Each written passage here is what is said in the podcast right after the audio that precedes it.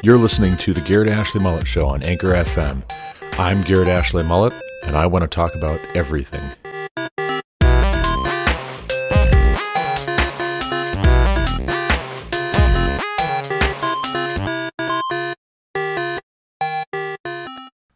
You shall make an altar on which to burn incense. You shall make it of acacia wood. A cubit shall be its length, and a cubit its breadth. It shall be square, and two cubits shall be its height. Its horns shall be of one piece with it. You shall overlay it with pure gold, its top and around its sides and its horns. And you shall make a molding of gold around it. And you shall make two golden rings for it under its molding on two opposite sides of it you shall make them, and they shall be holders for poles with which to carry it. You shall make the poles of acacia wood, and overlay them with gold, and you shall put it in front of the veil that is above the ark of the testimony, in front of the mercy seat that is above the testimony, where I will meet with you. And Aaron shall burn fragrant incense on it. Every morning when he dresses the lamps, he shall burn it. And when Aaron sets up the lamps at twilight, he shall burn it, a regular incense offering before Yahweh throughout your generations. You shall not offer unauthorized incense on it, or a burnt offering, or a grain offering, and you shall not pour a drink offering on it. Aaron shall make atonement on its horns once a year. With the blood of the sin offering of atonement, he shall make atonement for it once in the year throughout your generations. It is most holy to Yahweh. Yahweh said to Moses, When you take the census of the people of Israel, then each shall give a ransom for his life to Yahweh when you number them, that there be no plague among them when you number them. Each one who is numbered in the census shall give this half a shekel according to the shekel of the sanctuary. The shekel is 20 gerahs. Half a shekel as an offering to Yahweh. Everyone who is numbered in the census, from 20 years old and upward, shall give Yahweh's offering. The rich shall not give more, and the poor shall not give less than the half shekel when you give Yahweh's offering to make atonement for your lives. You shall take the atonement money from the people of Israel and shall give it for the service of the tent of meeting, that it may bring the people of Israel to remembrance before Yahweh, so as to make atonement for your lives. Yahweh said to Moses, You shall also make a basin of bronze with its stand of bronze for washing. You shall put it between the tent of meeting and the altar, and you shall put water in it with which Aaron and his sons shall wash their hands and their feet. When they go into the tent of meeting, or when they come near to the altar to minister, to burn a food offering to Yahweh, they shall wash with water so that they may not die. They shall wash their hands and their feet so that they may not die. It shall be a statute forever to them, even to him and to his offspring throughout their generations. Yahweh said to Moses, Take the finest spices of liquid myrrh, 500 shekels, and of sweet smelling cinnamon, half as much, that is, 250, and 250 of aromatic cane, and 500 of cassia, according to the shekel of the sanctuary, and a hin of olive oil. And you shall make of these a sacred anointing oil, blended as by the perfumer. It shall be a holy anointing oil. With it you shall anoint the tent of meeting, and the ark of the testimony, and the table and all its utensils, and the lampstand and its utensils, and the altar of incense, and the altar of burnt offering, with all its utensils, and the basin and its stand. You shall consecrate them, that they may be most holy. Whoever touches them will become holy. You shall anoint Aaron and his sons, and consecrate them that they may serve me as priests. And you shall say to the people of Israel, This shall be my holy anointing oil throughout your generations. It shall not be poured on the body of an ordinary person, and you shall make no other like it in composition. It is holy, and it shall be holy to you. Whoever compounds any like it, or whoever puts any of it on an outsider, shall be cut off from his people. Yahweh said to Moses, Take sweet spices, stacte and onycha and galbanum, sweet spices with pure frankincense, of each shall there be an equal part, and make an incense blended as by the perfumer, seasoned with salt, pure and holy. You shall beat some of it very small, and put part of it before the testimony in the tent of meeting, where I shall meet with you. It shall be most holy for you. And the incense that you shall make according to its composition, you shall not make for yourselves. It shall be for you holy to Yahweh. Whoever makes any like it to use as perfume shall be cut off from his people. Yahweh said to Moses, See, I have called by name Bezalel, the son of Uri, son of Hur, of the tribe of Judah, and I have filled him with the Spirit of God, with ability and intelligence, with knowledge and all craftsmanship, to devise artistic designs, to work in gold, silver, and bronze, in cutting stones for setting, and in carving wood, to work in every craft. And behold, I have appointed with him Oholiab, the son of Ahisamach, of the tribe of Dan, and I have given to all able men ability that they may Make all that I have commanded you the tent of meeting, and the ark of the testimony, and the mercy seat that is on it, and all the furnishings of the tent, the table and its utensils, and the pure lampstand with all its utensils, and the altar of incense, and the altar of burnt offering with all its utensils, and the basin and its stand, and the finely worked garments, the holy garments for Aaron the priest, and the garments of his sons for their service as priests and the anointing oil and the fragrant incense for the holy place, according to all that I have commanded you, they shall do. And Yahweh said to Moses, You are to speak to the people of Israel, and say, Above all, you shall keep my Sabbaths, for this is a sign between me and you throughout your generations, that you may know that I, Yahweh, sanctify you. You shall keep the Sabbath because it is holy for you. Everyone who profanes it shall be put to death. Whoever does any work on it, that soul shall be cut off from among his people. Six days shall work be done, but the seventh day is a Sabbath of solemn rest, holy to Yahweh. Whoever does any work on the Sabbath day shall be put to death. Therefore, the people of Israel shall keep the Sabbath, observing the Sabbath throughout their generations as a covenant forever. It is a sign forever between me and the people of Israel that in six days Yahweh made heaven and earth, and on the seventh day he rested and was refreshed. And he gave to Moses, when he had finished speaking with him on Mount Sinai, the two tablets of the testimony, tablets of stone written with the finger of God.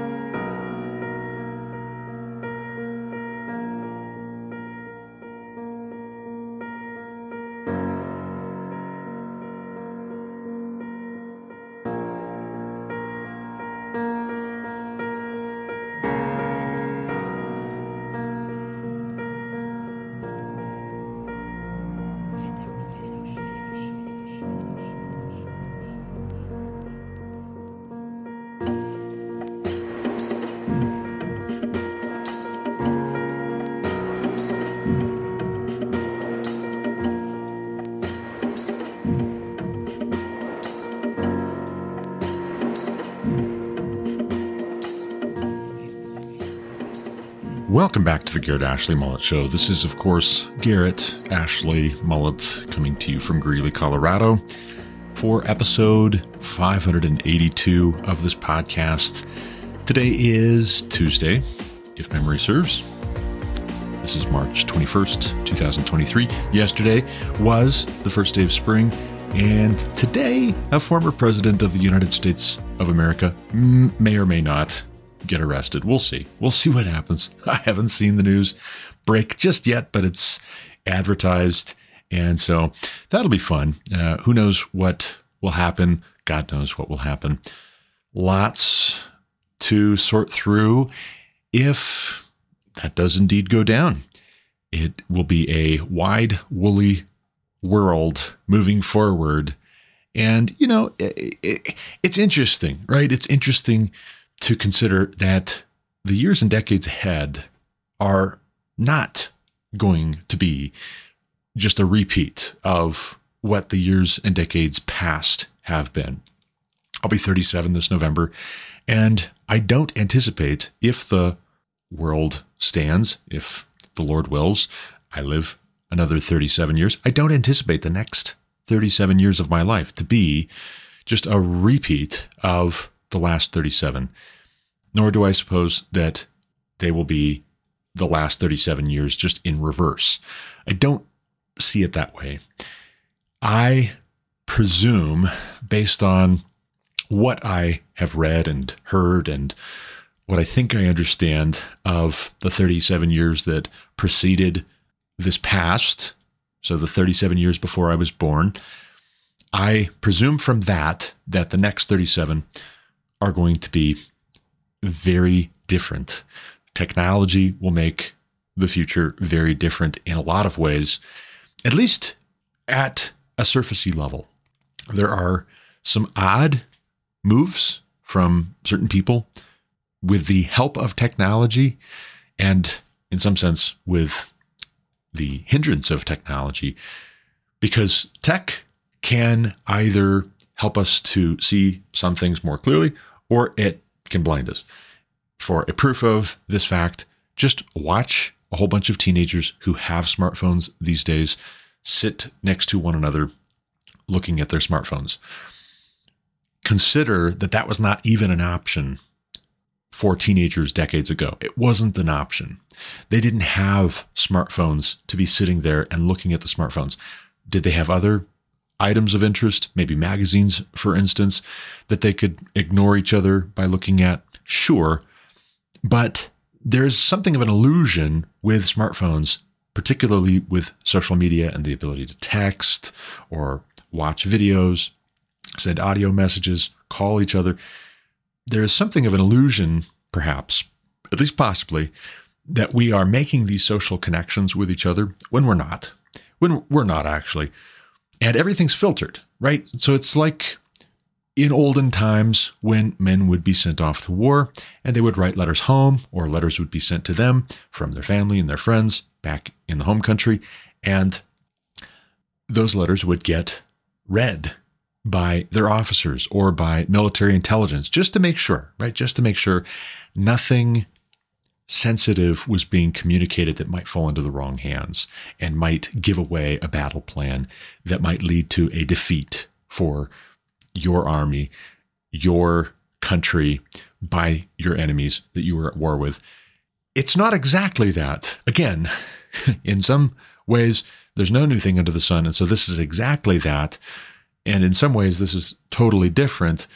But insofar as Solomon was onto something when he said there's no new thing under the sun, I would say, in that sense, in a macro sense, in principle, this is exactly that that we live in the midst of right now, but in a cultural sense. In a cultural sense, the people who want to influence culture and they use persuasive technology to try and nudge us in the direction of thinking so that we will then speak and behave the way that they believe is proper. Those folks are reading our mail before it goes to the people we are sending our mail to. There are technologies that you can use, software that you can use to encrypt. You can get a VPN. I think it's a great idea. I have a VPN on our machines so that hopefully there's a little bit more privacy. We don't have big corporations and political parties and NGOs and transnational organizations profiling us to figure out how to manipulate us or bully us or neutralize us. Also, those pieces of software you have to trust. This is something my uh, cousin Micah and my cousin Marshall, or our cousin Marshall talked about here a couple of years ago when we were discussing how do Christians in particular protect themselves online because he's a web marketing guy and a web developer, and he knows a thing or two about web security and how things work in that front. He's got to know it to be able to keep his clients safe and to keep their information safe. Payment information, for instance, you don't want hackers hacking into your website and grabbing all of the sensitive info for your customers and then selling that online. And then you are the one who gets a black eye because you weren't interested in protecting their information. You don't want that. So effort has to be put in on the front end to making sure that doesn't happen.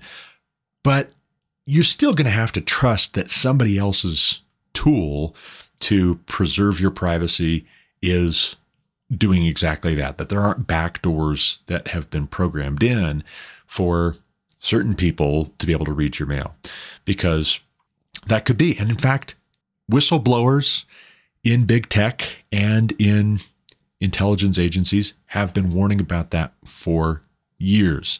And again, going back to this whole persuasive technologies bit, these things are, whether you have privacy or don't, in many cases today, designed to modify our behavior, not just to augment our ability. That's the way we think of them.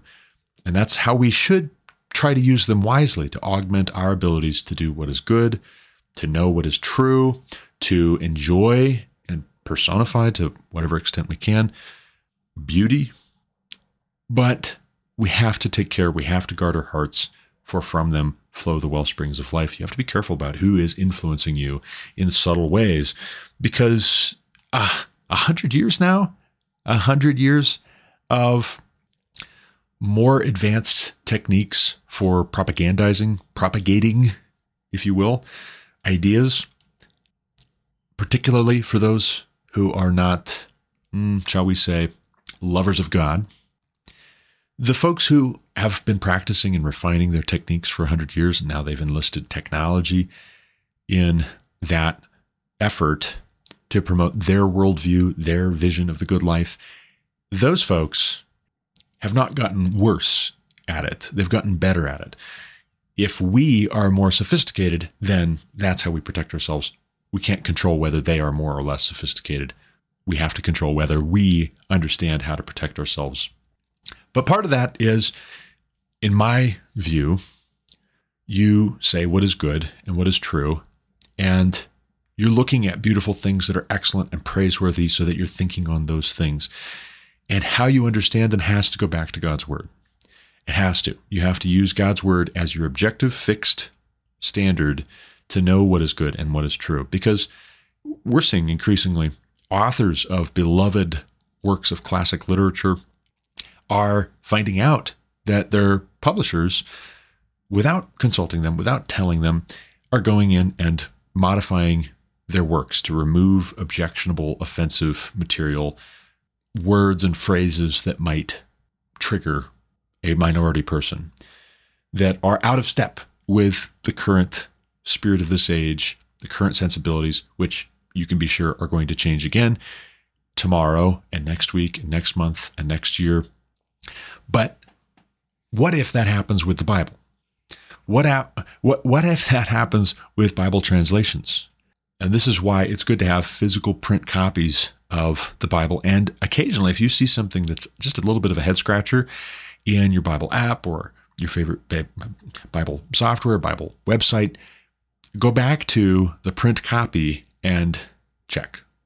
Check to make sure the wording hasn't changed. Dictionaries are changing wording on certain entries, omitting certain entries, adding certain entries. Certainly, we have fact checkers, not really neutral and objective, but they claim a kind of neutrality and objectivity. If they come for the Bible, we need to have some kind of a stopgap. But in the meantime, I'm not saying I think that the Bible has been modified and tweaked and censored and edited by the woke folk and the globalists and the leftists online. Not yet. I think that they're on the path, and it's just a question of when they might uh, try to do something like that.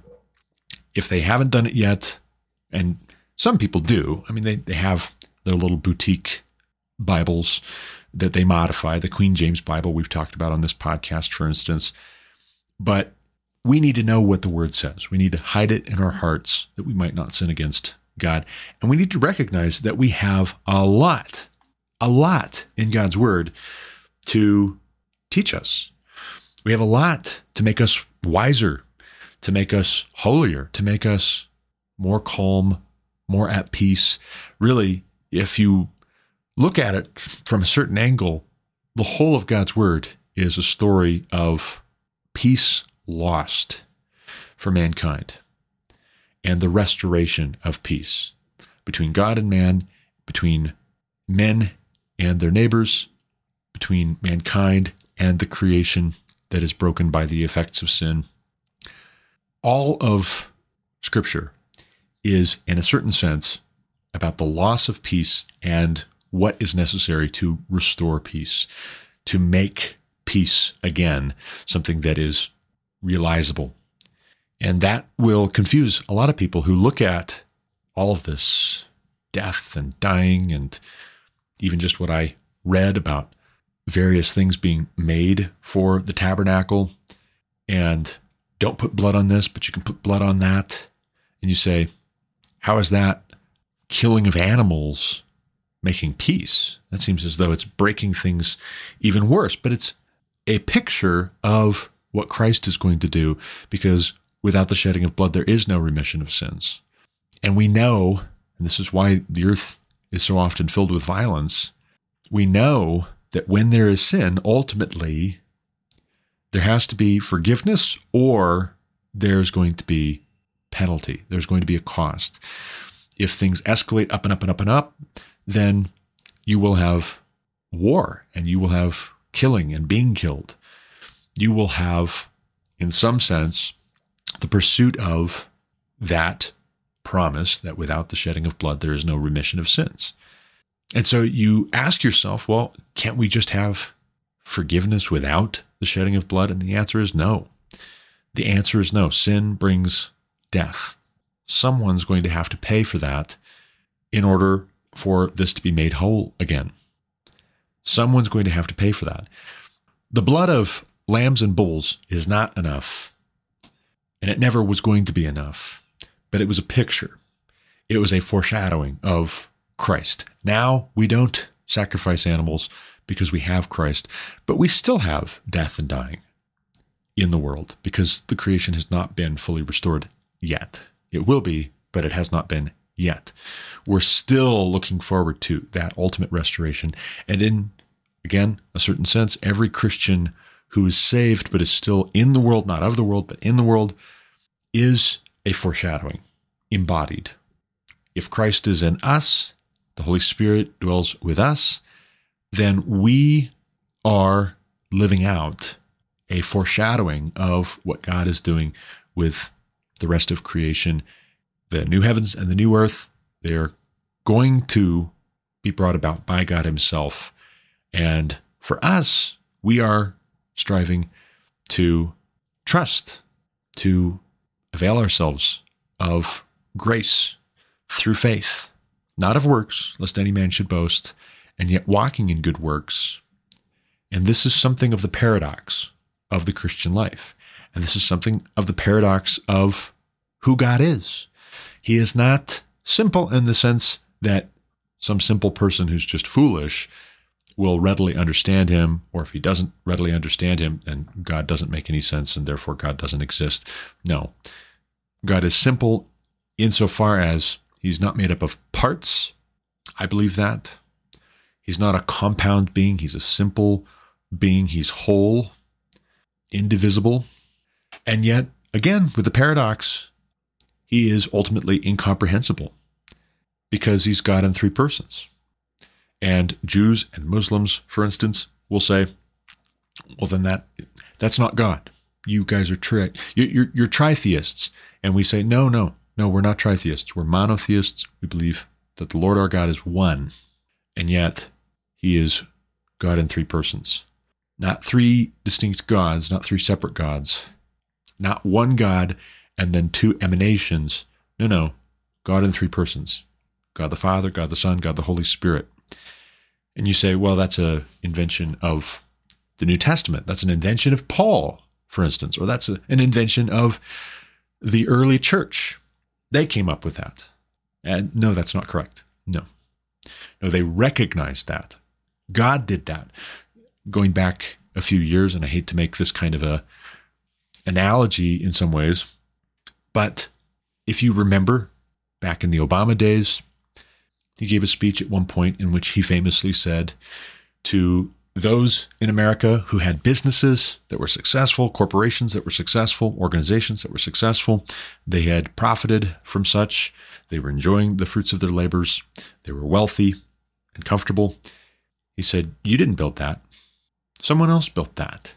And what he was trying to do is he was trying to flip the script and put the burden of proof on wealthy Americans to justify keeping what belongs to them.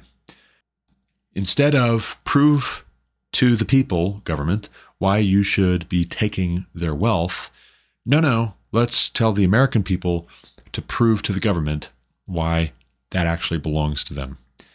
And it's a very twisted way of looking at things. It's a very opposite way of looking at things from what should be.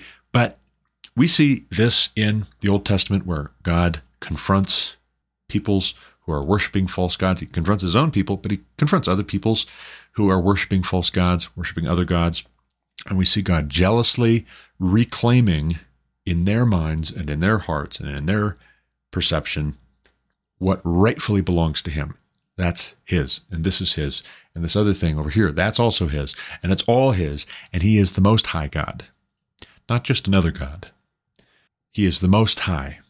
He is the God above all gods. Besides him, there is no other. He has no peer, he has no parallel, he has no equal. He is God. And the gods of the nations might as well be idols, but then you might say, that God is the one who has the rightful claim to say, you didn't build that, someone else built that, I built that. You know, I was taking my eldest son out for a driving lesson on Sunday afternoon. We needed to fuel up the van. And so I said, Hey, I'm going to have you drive me over to the gas station. We're going to fuel up after church.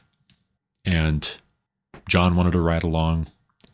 Andrew was asleep in his car seat. And so he just stayed with us.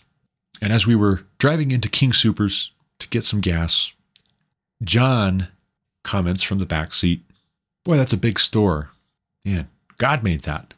and I said, Well, kind of. I mean, kind of, sort of. He made men who were able to make that. So I guess he gets credit there. He made the materials that went into building that building. So he gets credit there. He made the land on which that store, that building is built. So he gets credit there. In a sense, he made it possible for us to make that, but he didn't make that. It's a little bit complicated. And he didn't have a follow up, but neither do I.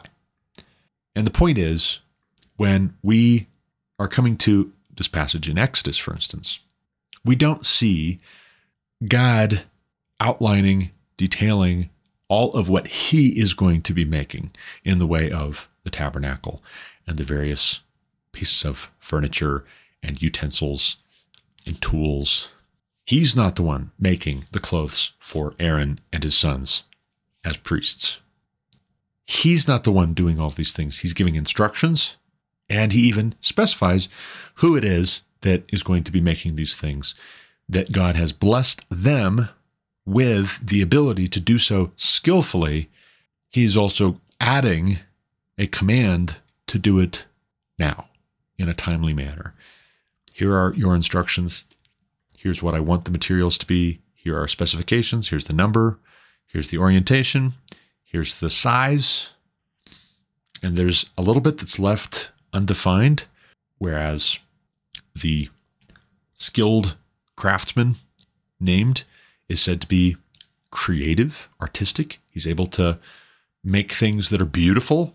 We don't get every last little dot and pixel of resolution in how these things looked. We get a general idea. And I would say that the one actually doing the work has a framework he's operating within. Within that, he can be creative. Within that, he's got the license to make this beautiful as he sees what is beautiful, as he knows what is beautiful. God's put in him a recognition of what is beautiful, and he is going to express that, and God is glorified by that individual expression, that individual artistic endeavor. It's important that we don't miss that this is here, that this is a part of it. This is part of how God is being worshiped, not just in the put on these clothes and do this stuff at these times in this way, sprinkle the blood here, burn the incense there. But even the making of these things is an act of worship after a fashion. Now, moving on. There is a amusing, thought-provoking post up at Not the Bee this morning. John Knox, not his real name, posts quote, What's your theological stance that would get you in this position? End quote. And pictured is a character from the Disney movie Rapunzel, or Tangled, I suppose is what it's actually called. But it's about Rapunzel. And it's the rogue, the love interest, the Prince Charming sort of character who's upset everybody and he's got a dozen or more swords pointed at his face. And he's crossing his arms and looking unsurprised, like he was expecting to get that kind of a reaction. And he's okay with it. It's fine. So the question is what's your theological stance that would get you in this position? I'm going to read through some of these and we'll comment briefly. Abe Bagby at Bagby underscore Abe. Polygamy should not be illegal.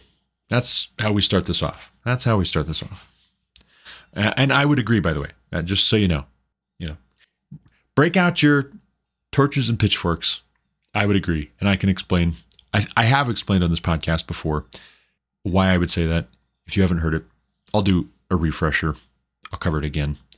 But I would agree with this position. And yes, he's right uh, that will that will get people uh, sharpening the pitchforks and lighting their torches in our day. Maybe less and less. Uh, that's an interesting thing to consider as Muslims, for instance, might make up the majority of Western Europeans. They're increasingly a sizable minority in many European countries, but they might make up the majority here in the coming decades as native Europeans are not having children at the same rate, anything approaching the same rate that Muslim migrants from the Middle East and from Africa are having children. And newsflash Muslims are typically good with polygamy. They like it. Uh, they say, yep, cool. How many wives can I have? Okay, I'll have that many. More than one in many, many cases. So that could push the envelope that could change the conversation.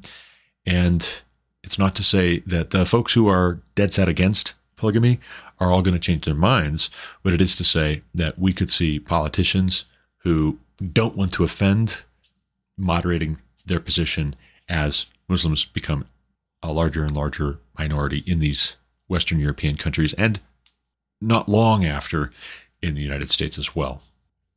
Some other responses. I'm not going to read all of these. Here's Miss Crown and Glory, Mrs. Julian Yu. The Lord's Supper should be presented with wine and not grape juice. Cue the daggers. I actually agree with that one too. I'm good with that. I think that's a good idea. I've been to a conservative Presbyterian church where that was the case, and uh, I think it was good. I think it was a good idea. Wine is wine. Wine is not grape juice. Grape juice is grape juice. Wine is wine. This is my body. This is my blood. It's not a hill to die on, but I do agree with her on that. Uh, tulip, unless you're reformed and biblical, then you'd agree. Hmm. Uh, not sure I quite understand that. Linda Maxwell. Not sure. Dwayne Green, the gifts of the Spirit have not ceased. Well, I agree with that one as well. uh, further invest at further invest. Life did not originate from Earth; it was brought here. Well, okay, so kind of, insofar as God did not originate on Earth, and He placed Adam and Eve in the garden, and He made life on Earth.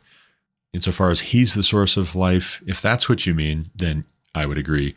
If you mean aliens did it, well then, mm, don't know about that. Don't know about that. Next one. I eat carbs at ZK underscore rollup underscore Chad. Pope Francis is a Satanist. Uh, I, don't, I don't know. Maybe. Maybe. let's hear your argument. Uh, that's what that's what I would say. I'm not gonna get all stabby about it, but I'm listening. Uh, Ryan at as it is underscore written. All Christians are priests, Revelation 1 6, no separation between priest and laity, and anyone who claims that they're a priest in any way separate from another Christian is a heretic. Um, well, let's hold on. Let's back up. We do have overseers and deacons.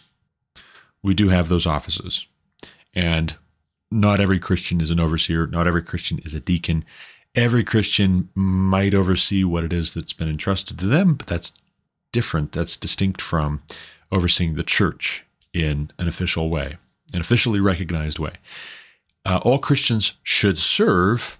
And so there's a Greek word that we get the term deacon from, but to serve is not necessarily the same thing as to be a deacon in the sense that we see qualifications for deacons in the New Testament.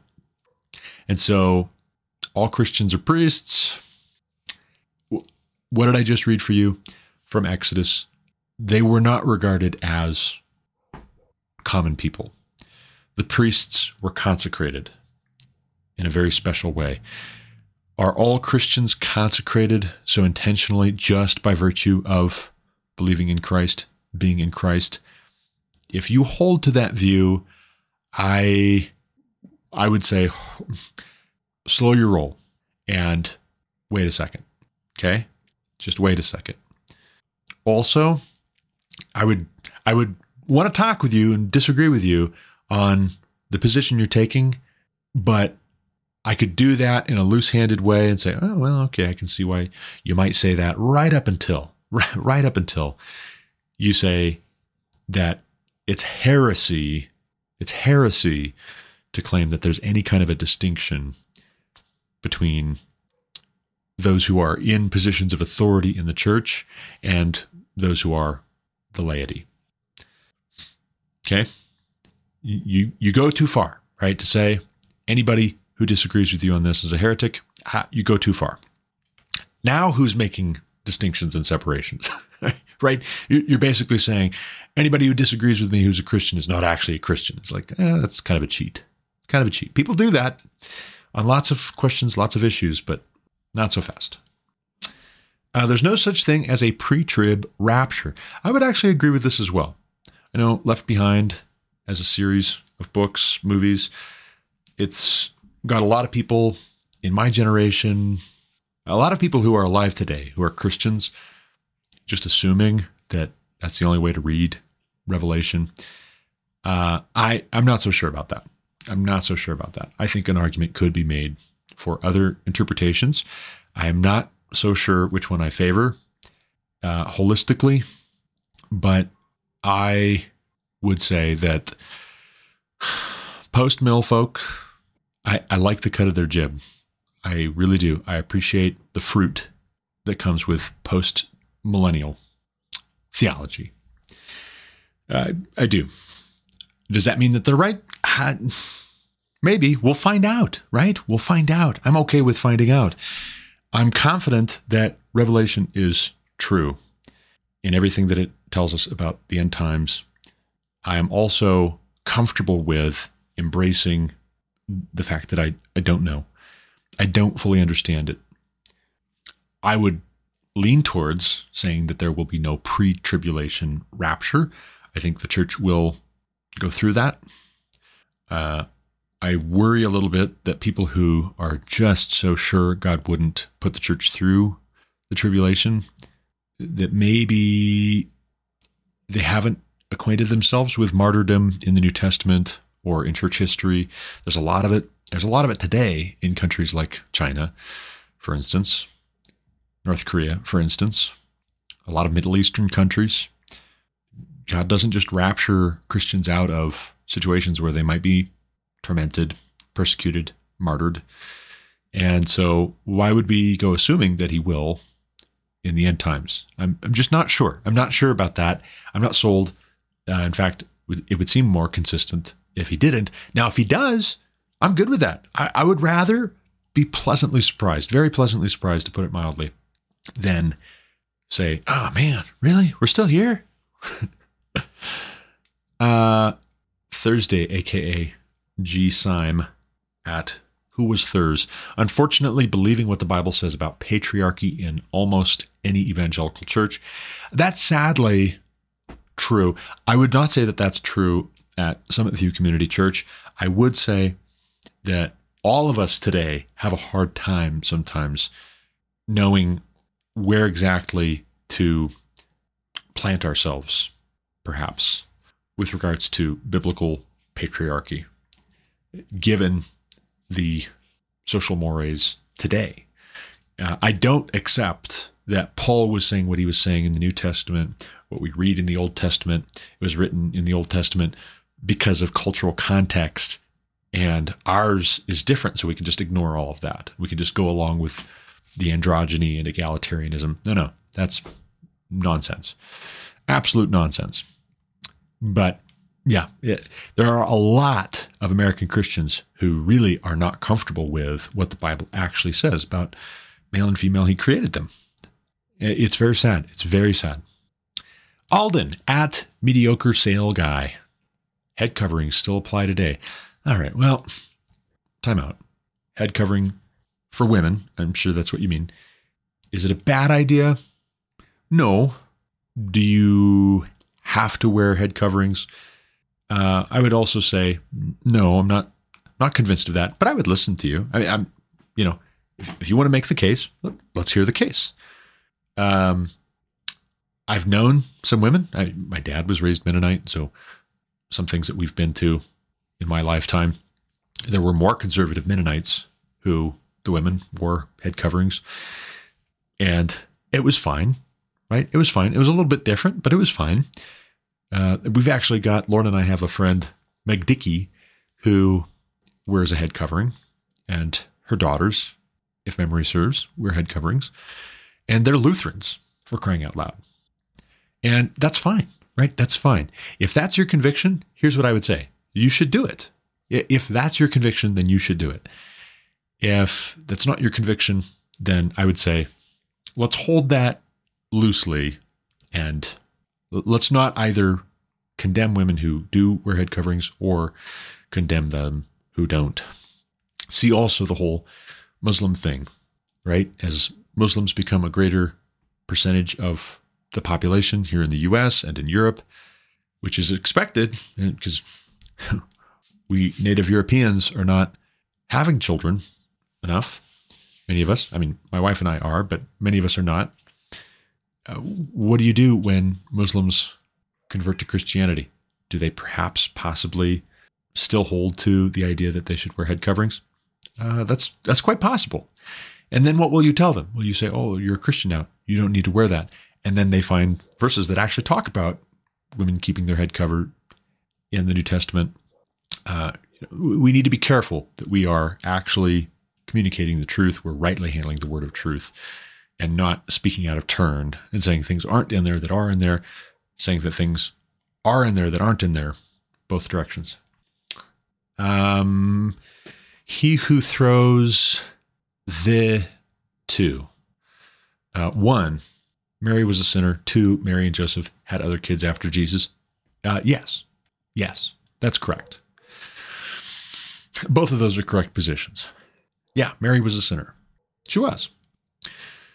Jesus being born to Mary was not contingent on her not being a sinner, period. the sin is passed down through the male line. And that's part of why she was a virgin when Jesus was born to her. And also this has this has to do with consecration, but it doesn't necessarily mean that she never had any other children. You know, see also Hannah in the Old Testament. She prays for a child to be born to her. Her husband's other wife is taunting her because she's got children.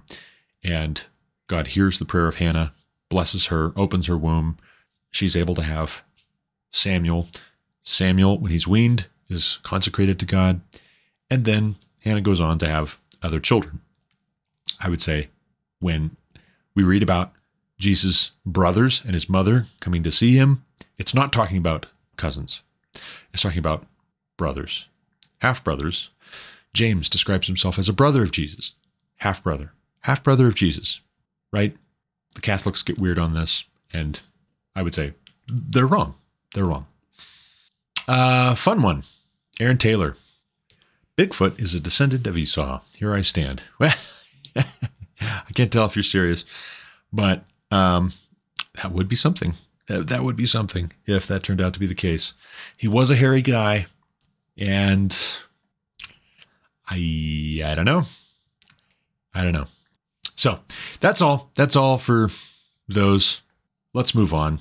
In the time that we have left, I have some other things I want to get to and talk about.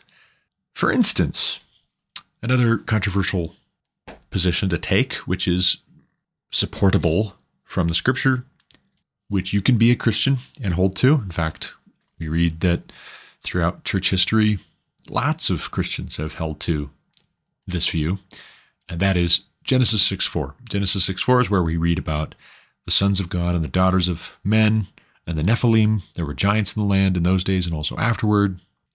The sons of God had sexual relations with human women, is how I read it that the sons of God were fallen angels.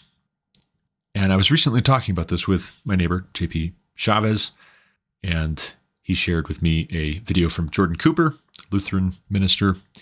I like Jordan Cooper. I disagree with him on this. Jordan Cooper prefers the Sethite view. Augustine also apparently favored the Sethite view. The sons of God being described in Genesis 6 are the sons of Seth, righteous Seth. The daughters of men are the daughters, female descendants of Cain, who killed his righteous brother Abel. Uh, I shared a video with JP of Doug Wilson saying, well, that's kind of, you know, weird, right? Weird that Christians and non Christians getting married and having children might produce giants. That, that, that doesn't typically happen. Something else is probably going on here in the text. And I would agree. I would agree. Uh, also, too, I would point out that in Job, chapter 1, verse 6, we see now there was a day when the sons of God came to present themselves before Yahweh, and Satan also came among them. This passage, I don't see an easy way to interpret as being in reference to the sons of Seth. Right? The sons of God in this context seems pretty clearly to be uh, angels, divine beings that God made, who he has uh, a staff meeting with on a regular basis. They've come to present themselves before the Lord. Satan also comes with them because he is, after a fashion, one of them. And then the rest that follows stems from the conversation between Yahweh God and Satan regarding Job. Also, two, consider Jude, Jude chapter 1, verses 6 and 7. And the angels who did not stay within their own position of authority, but left their proper dwelling, he has kept in eternal chains under gloomy darkness until the judgment of the great day, just as Sodom and Gomorrah and the surrounding cities, which likewise, interesting key in on that word likewise, likewise indulged in sexual immorality and pursued unnatural desire, serve as an example by undergoing a punishment of eternal fire. Now, where it says likewise, you could say, well, that's just describing the pursuit of unnatural desire, but it's not talking about sexual immorality. And I would say, who says? Right? I, I think it does. I think it is. I think it's both and. I think this is describing the angels who rebelled against God. They joined Satan's rebellion. Uh, those angels indulging in sexual immorality, which is to say they can have sex, which is to say that they can do what my interpretation of Genesis 6 4 would describe as uh, taking wives from the daughters of men and having children with them. That's a thing that they can do. It makes a lot of sense, actually, that they would do it to try and continue on their rebellion against God by making man in their image. God made man in his image. They, as false gods, are making men in their image. And they are setting up the seeds of the serpent versus the seed of the woman for a conflict. Also, consider Romans chapter 8. Now, here, it gets interesting. Verse 19 and 20. For the creation waits with eager longing for the revealing of the sons of God. For the creation was subjected to futility, not willingly, but because of him who subjected it in hope Verse 21 that the creation itself will be set free from its bondage to corruption and obtain the freedom of the glory of the children of God. I would read this as talking about the saints. That's the way I've always read it. But it can be the saints, it can be Christians, Christian men and women in the New Testament, and also be angels in the Old Testament.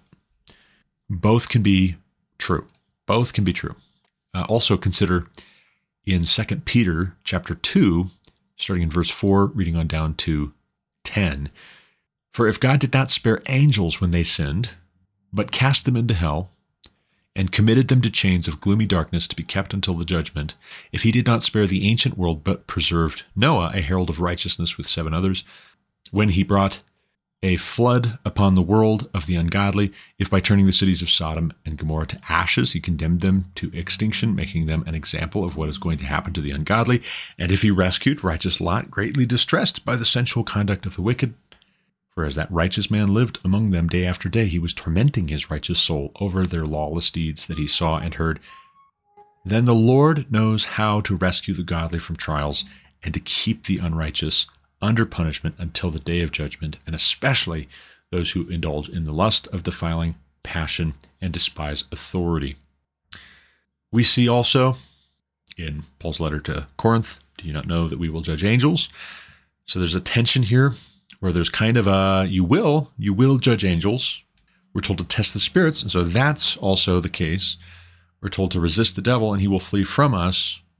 But then the second half of verse 10 here bold and willful, they do not tremble as they blaspheme the glorious ones, whereas angels, though greater in might and power, do not pronounce a blasphemous judgment against them before the Lord. But these, like irrational animals, creatures of instinct, born to be caught and destroyed, blaspheming about matters of which they are ignorant, will also be destroyed in their destruction, suffering wrong as the wage of their wrongdoing.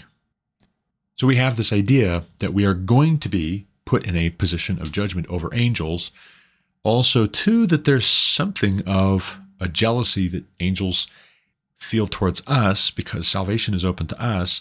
Also, that it's possible for angels to sin. And so when Jesus talks about us not being married or given in marriage in the kingdom come, we will be like the angels.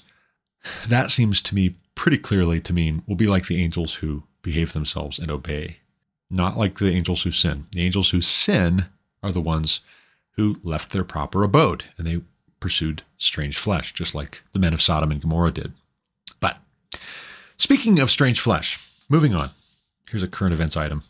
Harris Rigby over at Not the Bee posted up yesterday a story about a Utah school assignment that has kids eat the bugs because cows are, quote, killing the world, end quote.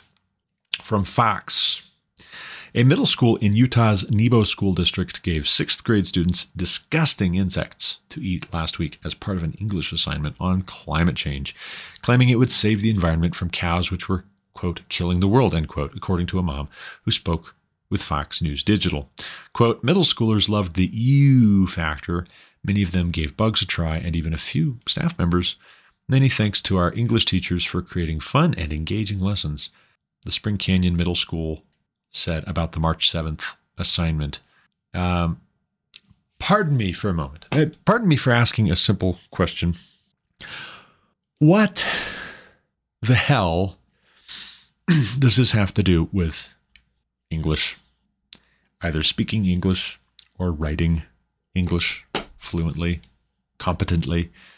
How is this part of a English assignment? It doesn't have anything to do with English. This is propaganda again. This is nudging. This is indoctrination in a cult. This is neo paganism. Uh, also, have I mentioned recently, and this is why we homeschool? Buy my book. Go over to Amazon.com, order a copy of my book today, and this is why we homeschool. Ladies and gentlemen, we are not going to eat your damn bugs. Klaus Schwab. Also, from Not the Bee, this one from yesterday as well. DeSantis' response to Trump arrest report slams Manhattan DA as a Soros funded prosecutor, then fires a shot at Trump. I'm going to go ahead and play the audio for this. It's just a few minutes long because I want you to hear, if you haven't yet, if you haven't heard it anywhere else, I want you to hear it here how DeSantis, Florida's Republican governor, answers this question. Here's cut one. Take a listen. Uh, we wanted to know what your thoughts are on the rumored Trump indictment and if you have any role in it. Um, if charges are brought on him, will you have any role in extradition to New York? So I've seen rumors swirl. I have not seen any facts uh, yet, and so I don't know what's going to happen. But I do know this: the, the Manhattan District Attorney is a Soros-funded prosecutor, and so he, like other Soros-funded prosecutors, they weaponize their office to impose a political agenda on society at the expense of the rule of law and public safety. He has downgraded over 50% of the felonies to misdemeanors. He says he doesn't want to even have jail time for the vast, vast majority of crimes. And what we've seen in Manhattan is we've seen the, sky, the, the crime rate go up and we've seen citizens become less safe. And so you're talking about this situation with, and look, I don't know what goes into paying hush money to a porn star to, to secure silence over some type of alleged affair. I just, I can't speak to that. But what I can speak to is that if you have a prosecutor who is ignoring crimes happening every single day in his jurisdiction, and he chooses to go back many, many years ago uh, to try to use something about porn star hush money payments you know, that's an example of pursuing a political agenda and weaponizing the office. And um, I think that that's fundamentally wrong. I also think it's important to point out when you're talking about these Soros funded prosecutors, yes, they may do a high profile politicized prosecution, uh, and that's bad, but the real victims are ordinary New Yorkers, ordinary Americans in all these different jurisdictions, that they get victimized every day because of the reckless political agenda that these Soros DAs bring to their job. They ignore crime and they empower criminals, and that hurts people, hurts a lot of people every single day. These Soros district attorneys are a menace to society, and I'm just glad that I'm the only governor in the country that's actually removed one from office during my tenure.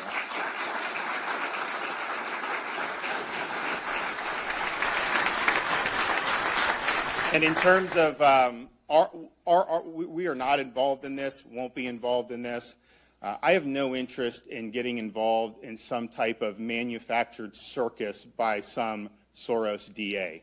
Okay, he's trying to do a political spectacle. He's trying to virtue signal for his base. Uh, I've got real issues I got to deal with here in the state of Florida. We're obviously shutting down uh, CBDC, which is important. We've got so many things pending in front of the legislature. Uh, I've got to spend my time on issues that actually matter to people. Uh, I can't spend my time uh, worrying about uh, things, things of that nature. So, so we're not going to be involved in it in any way. Um, I'm fighting for Floridians and I'm fighting back against Biden. That's what I do every single day. Uh, this is good. This is good. Good stuff. You know, it, a couple of things to draw out here. One, he has removed a Soros backed district attorney, and we need more of that. We need more removals of Soros backed district attorneys who are refusing to do their jobs. They were put in to be obstructionists. They were put in to create sludge in the system, to try and overwhelm the system, and more to the point, I think, to collapse American society. And DeSantis is exactly right. The people who are most hurt by all of this are normal people you'll never hear the names of who are victimized. There are actual victims. Victims are a thing that exists. I know uh, far too many people pretend to be victims, but there is such a thing as a real victim. When somebody commits a crime against you, you are a victim of a crime. And when the people who are supposed to reward those who do good and punish those who do evil instead are punishing those who do good and rewarding those who do evil, they are refusing to do their jobs because they are activists, leftist activists. Um, those folks ought to be removed, period. When the governor has the ability to do so, the governor should do so. If the governor doesn't, then he's complicit when he could do it. When he could do it, DeSantis was able to do it. Seems to me as though he shouldn't be glad. Mean, I would quibble a little bit with DeSantis. He shouldn't be glad he's the only one who's done it. I think he should want for more Republican governors to follow his example there. I think he should call on more Republican governors to follow his example there. We need more of that. But I get what he's saying. Uh, Trump, whatever he did, allegedly, this is weaponization of government. Politic, uh, political opponents of the Democrats of the radical left getting a heavy handed application of the law, an especially hard nosed application of the law to remove them from candidacy for elected office, all the while violent criminals, drug dealers, rapists being released, let go, sent back into the public to victimize more people. It's evil. It's evil what is being done there, and it needs to stop. And we need people who are in positions of government authority already, not just those who are running, to promise that they will, but those who are actually in positions of govern positions of government authority. We need them to actually do their jobs. That includes Republican governors. That includes lawmakers. That includes city council members and sheriffs and county commissioners. That includes mayors. That, whatever authority is had needs to be leveraged to protect the American people from abuse and negligence. And so, what I hope, and I don't know what happens today, if Trump is arrested, that's going to be a circus. If he's not arrested, it's still shameful that this is the talk around town. This is shameful. This does not represent us well to other countries. This does not project strength, it projects weakness. A house divided against itself cannot stand we need to be people of high character and people who are honest and who have integrity. And we need to be known for that. You know, I just watched the movie 12 Strong featuring Chris Hemsworth as this Green Beret captain who leads 12 Green Berets into Afghanistan for what Al Qaeda, according to the end credits, still considers to be its greatest defeat right after 9 11. These Green Berets went in and enlisted the help of a certain warlord who was part of the Northern Alliance. And America provided air superiority and bombed Taliban positions and Al Qaeda positions to soften up targets of opportunity so that this warlord could send his forces in to mop up and to take what had been held by the Taliban. And I watched this movie with my three oldest sons on the recommendation of my friend Luke Bergman. I watched this movie and I thought to myself of the colossal blunder at best that was the withdrawal from Afghanistan. But it was borderline criminal how incompetent and irresponsible the withdrawal from Afghanistan was. Irresponsible to our people in country, to our allies' people in country. Speaking of shameful, that was just a huge black eye on American credibility where our allies are concerned. British Parliament censured Biden over that, by the way, because according to the government of the United Kingdom, there was little to no coordination from America on our withdrawal. We left Afghan men, women, and children who had been partners with us, who had trusted us, who had allied themselves with us. We left them to torture, slavery, and murder at the hands of the Taliban and ISIS K and Al Qaeda. And we left some of our own people as well. And we left our allies' people as well. And it's an evil thing. It's an evil thing. It's not no big deal. It's not everybody makes mistakes. No, no, it's an evil thing. And we projected weakness with regards to Ukraine. I think the left and the globalists wanted to have happen what did happen.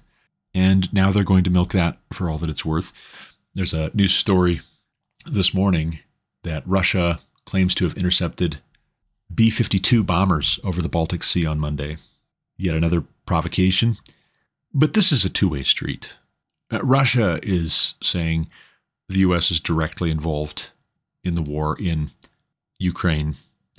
And it's hard for me to deny that. It's hard for me to argue.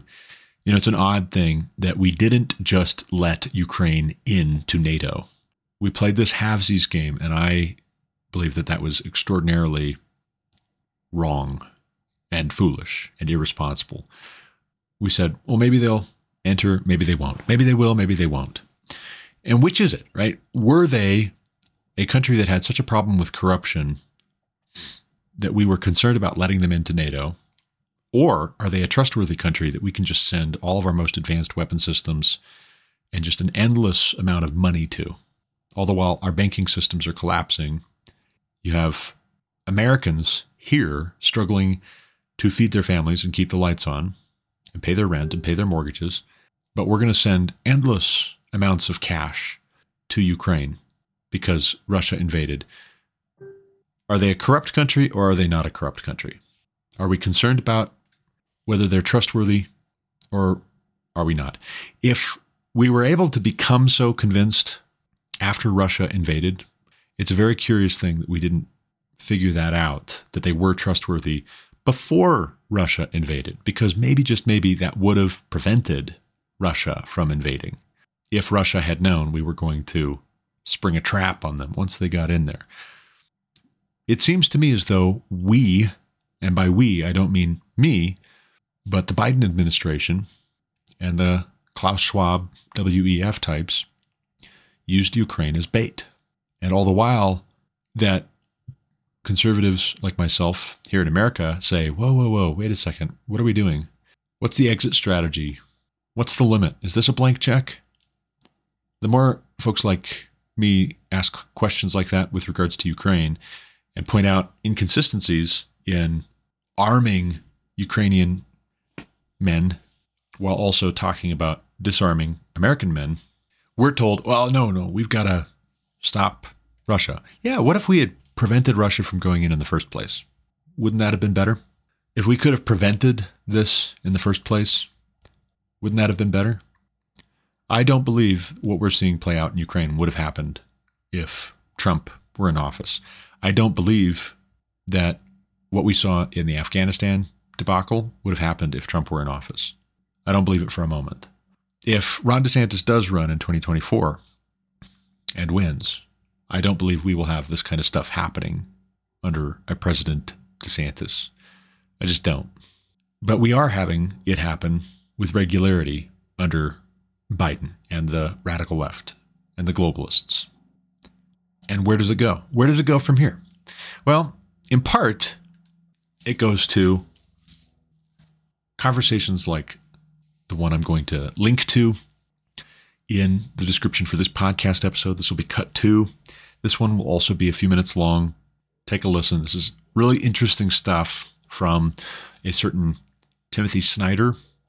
He's a professor of history at Yale University, permanent fellow at the Institute for Human Sciences in Vienna, briefing the UN Security Council on March 14th for a session called by the Russian Federation to discuss Russophobia. Take a listen. Here's cut two. The term Russophobia is a claim by the imperial power that it is the victim, even as it is carrying out a war of atrocity. This is historically typical behavior. The imperial power dehumanizes the actual victim and claims to be the victim. When the victim opposes being attacked, being murdered, being colonized, the empire says that this is unreasonable, this is an illness, this is a phobia. This claim that the victims are irrational, that they are phobic, that they have a phobia, is meant to distract from the actual experience of the victims in the real world, which is an experience, of course, of aggression and war and atrocity. The term Russophobia is imperial strategy designed to change the subject from an actual war of aggression to the feelings of the aggressors, thereby suppressing the existence and the experience of the people who are most harmed. The imperialist says, We are the only people here we are the real victims, and our hurt feelings count more than other people's lives. Now, Russia's crimes can be and will be evaluated by Ukrainian law because they take place on Ukrainian territory and by international law. To the naked eye, we can see that there is a war of aggression, crimes of humanity, and genocide. The use of the word Russophobia, the claim that Ukrainians are ill rather than that they are experiencing an atrocity, is colonial rhetoric and it's a part of a larger practice of hate speech. That is why this session is important. In Russia's genocidal hate speech, the idea that Ukrainians have a disease called Russophobia is used as an argument to destroy them, along with the arguments that they are vermin, parasites, Satanists, and so on. Interesting, right? Interesting. what did he just say? What what did he just say about using this term phobic or phobia. What did he just say? Let me ask you, okay? Set aside the whole Russia business for a moment. Let's talk about our family matters here in the US. Let's talk about the internal conversation, the internal dialogue in the US for a moment. Not to downplay what Russia is doing in Ukraine.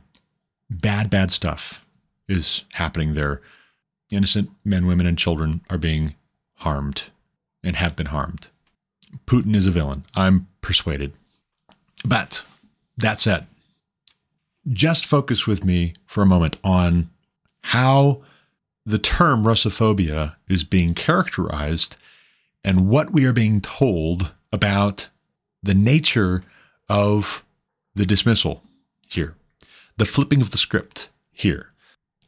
Okay, sir, Yale professor, Timothy Snyder. Now, do transphobia. Let, us talk about transphobia. Is that not exactly what's happening on that issue? Let's talk about homophobia. Is that not exactly what's being done with regards to so called homophobia over the last hmm, 15 years or so? 10 to 15 years or so, at least. Now let's talk about Islamophobia. Is that not exactly what's been done with regards to those who have raised concerns about Muslim migration to the US and to Europe for the last 20 years or so?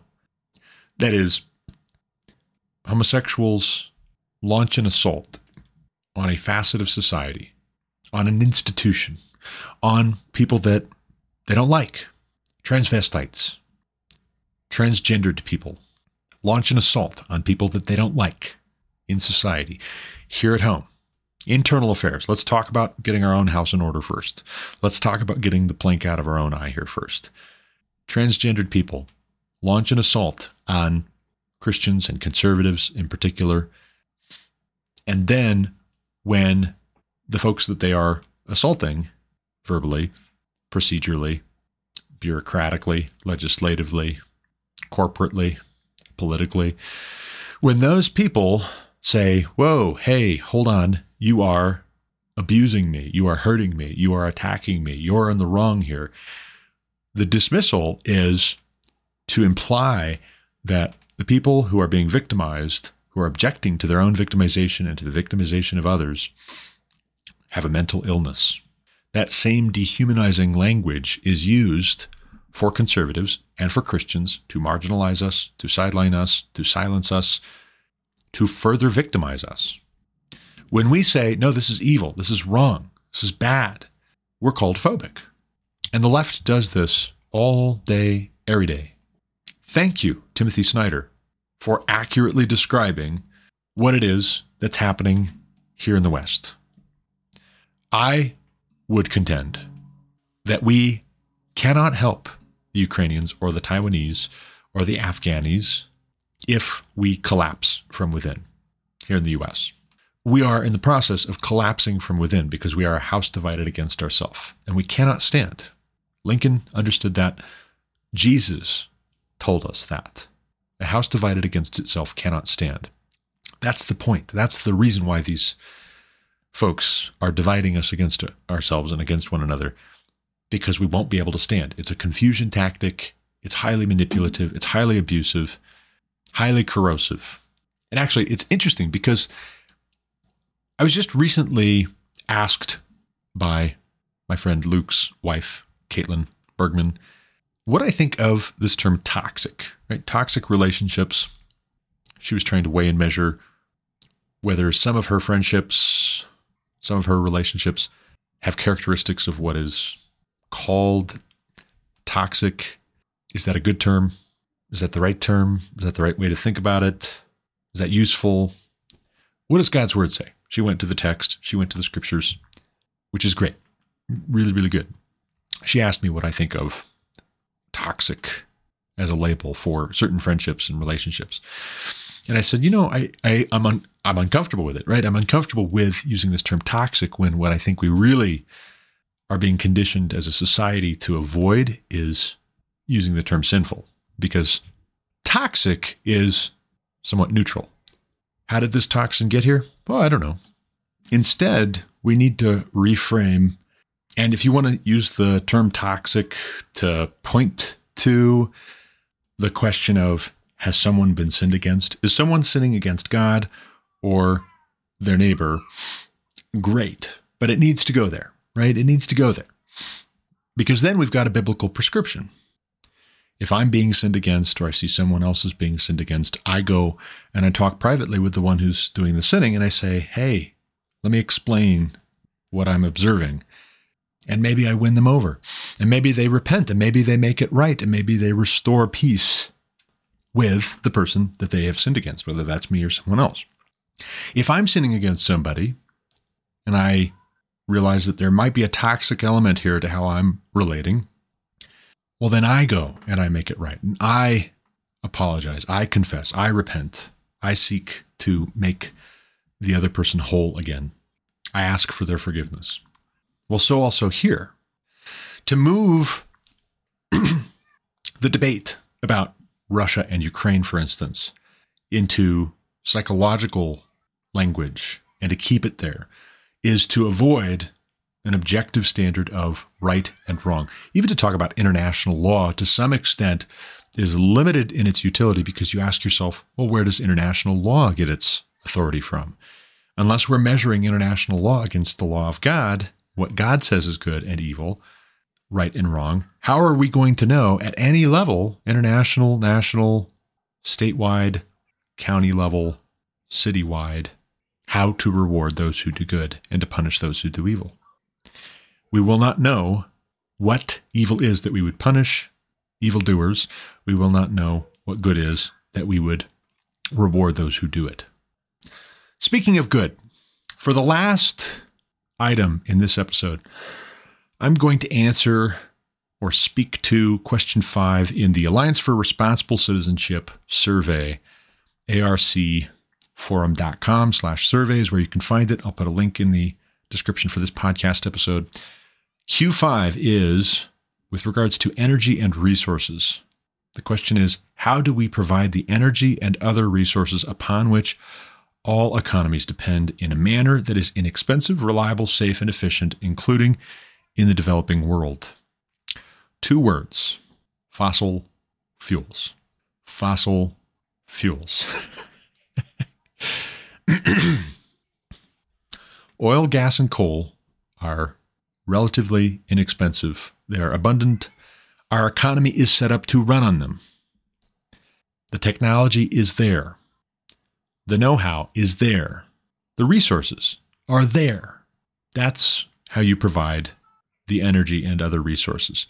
You know, it's interesting. My son just sent me a link to some free plywood that's being given away in Fort Collins. Fort Collins is about a 30 minute drive, so an hour round trip.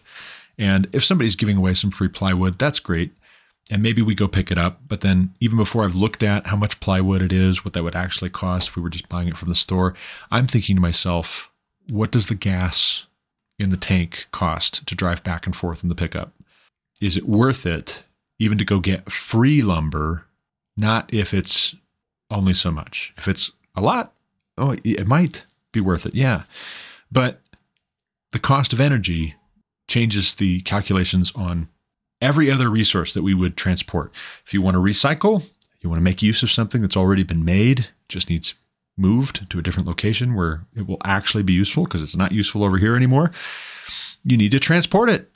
And our transportation system runs on primarily, first and foremost, fossil fuels the folks who don't want fossil fuels either don't know what they're talking about or they're anti human, or they are extraordinarily selfish. Resources for me, but not for thee. If we want inexpensive, reliable, safe, and efficient energy and other resources, we need to keep our economy running on what it has been running on reliably for decades, uh, for the past century. Keep that up. And while you're running the economy on fossil fuels, by all means, continue refining the technology, the scalability of hydro and solar, geothermal. That's another one. If you can make that work, great. Nuclear, if you can make that work, great. But how do we get there, right? You know, imagine, if you will, somebody told me, Garrett, you have won a free Tesla you didn't know, somebody entered you in a raffle and you won. All you've got to do is come to Denver and pick up your free Tesla. That's all that's all you got to do. And it's all yours. And let's suppose I hop in my F 150 with my wife, our Ford F 150, and all the gas stations are out of fuel and the gas tank is empty and I can't have my wife drive me to Denver to pick up this Tesla to drive it home. Am I getting the Tesla? No. no, probably not. Unless I want to trek that and maybe I walk all the way, right? Maybe I do, but it's going to be a lot harder of a trip, a lot longer, and possibly more dangerous if I take food and other supplies. I'm going by myself. My family's vulnerable while I'm away from them. I'm vulnerable while I'm on the road. If everybody's run out of gas, I assume we're in some kind of a post apocalyptic scenario. People might try to hold me up on the highway and take what I have, take my food. Once I get the Tesla, maybe people will be trying to take the Tesla from me because they had gas vehicles as well. They've also run out of fuel. so, also, the economy of the developed world, the developing world, you don't get to developing these renewable energies at scale in an affordable way, in an abundant, sustainable way that sustains life here on planet Earth at the scale we've had by abolishing fossil fuels. You don't. You don't. What would be best is stop fighting fossil fuel extraction, transportation, refining, Look for ways to make it as efficient as possible by supporting infrastructure projects, by supporting refining projects. here in the US. So you don't have to transport it any farther than absolutely necessary. You can have it refined and turned into gas and diesel and electricity as close to the end user as possible. You will minimize spillage that way. You will minimize costs that way. You will maximize the efficiency that way. You'll also guarantee that the United States is more independent. Our allies, if we are about to enter into World War III here, are more independent that way. We want our allies to be able to stand beside us and not say, hey, sorry guys, can't make it. Can't make it to World War III today. You're on your own. All our vehicles ran out of fuel. All our factories ran out of electricity. Would love to. Maybe next time. We got to think safe and efficient in terms of embracing fossil fuels, not trying to purge them from the economy. The only way to purge these things from the economy is to just accept you're going to have a lot of people impoverished, a lot of people exposed to hazards which have been mitigated for 100 years by inexpensive and abundant fossil fuels, fueling our transportation sectors, electrifying our homes and businesses and places of worship, our schools, our stores, our public venues. Got to be able to keep the lights on, keep the AC, keep the AC on in the summer when it's hot, keep the heat on in the winter when it's cold. That's very important for safety. And have the countries where the most professional people are doing the work do the work. I mean, what kind of a vote of no confidence is it when Democrats and the radical left here in the US try to argue against Americans extracting their own energy in their own country, but then they turn right around and they want to buy oil and gas and coal from other countries? Really? Really? So you trust them to do this in a professional way, in a wise way, in a safe way. Why is that? Is that because a lot of those states are totalitarian like you are? A lot of those states are willing to cut a deal with you in helping you to realize your political ambitions? That's what this is, first and foremost. It's political, it's social, in some sense, it's theological. On the one hand, you have a cult that's built up around global warming, it's a kind of pantheism, neo paganism, earth as mother, goddess worship. And on the other hand, in what is left of Western civilization, you have folks who believe that we've been given a dominion mandate be fruitful and multiply greatly, fill up the earth and subdue it, God said. Put me in that category. I'm in that category. That's why I'm coming up on 11 years in oil and gas. As an oil and gas professional, I work in automation. So this is what I do. This is what I do is to make sure that oil and gas are produced and transported in a way that is inexpensive, reliable, safe, and efficient. This is what puts food on the table for my family, for my wife and our eight kids and our ninth on the way in November. This is what puts a roof over our heads. This is what puts clothes on our backs, humanly speaking. And I know, I know for a fact that this is what facilitates the rest of my countrymen also being able to provide for their families, even if they don't work in oil and gas. They're driving to work in a car that most likely is fueled by oil and gas. They're going to work in a building that has the lights on to a great extent thanks to oil and gas they're using tools and devices and technology that must be made with petroleum products on a daily basis, all day, every day. You look around the room at the things you use most often your computer and your smartphone, and a lot of your furniture, a lot of the components that go into even your electric vehicle are made with petroleum products. You can't just get rid of it. And we do need to question why we want to. Who told us that that was such a good idea? Where do you think this stuff came from, anyways? Do you think it came from Satan? Do you think that it's inherently evil? Or is this a good gift from God that needs to be used properly, like every other good gift from God? Or else you can have dangerous effects. I would say very firmly, very confidently, it's the latter. This is a good gift from God. It's to be used properly, or else it can have dangerous effects. But that's everything. That's anything and everything. You can't be so afraid of living that you avoid the conditions and the prerequisites for life.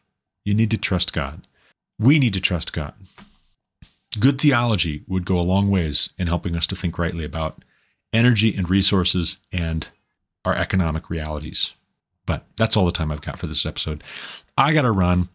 Stay tuned. Our next episode, we're going to be getting into the whole golden calf business in Exodus.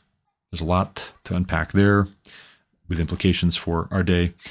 Uh, also, too, if you haven't yet, do consider subscribing to this podcast. 99 cents a month is all I'm asking. It's really a token more than anything. Sign up and you can listen to nearly 200 episodes, which are right now subscriber only. You can subscribe to get notifications when the free episodes are released. That's different, right? That's different than paying 99 cents a month. That's all. That helps me pay for various licenses and fees that are annual, like registering the domain, like having a website, like having various utilities like Canva. There's not a huge cost to those things, but they do have a cost. And if you subscribe, you get access to all my content. A third of it is going to be closed off to you if you don't subscribe. So do, do sign up today. Don't wait. Also, please do encourage friends you have to subscribe as well if you think they would enjoy this content, if you think they would benefit from it. Maybe they wouldn't love every episode, but maybe the ones they would love, they would really benefit from. Share it with somebody you know and love. I'll thank you for it. But as I said, I got to run. As always, thank you for listening. Until next time, God bless. You've been listening to the Garrett Ashley Mullet Show on Anchor FM. For more content like what you just heard, subscribe to this podcast on Apple Podcasts, Google Podcasts, or Spotify. Also, check out thegarrettashleymulletshow.com to subscribe to email alerts when new episodes are published. As always, you can reach me with any comments, questions, complaints, objections, or insights at garrettashley.mullet at protonmail.com.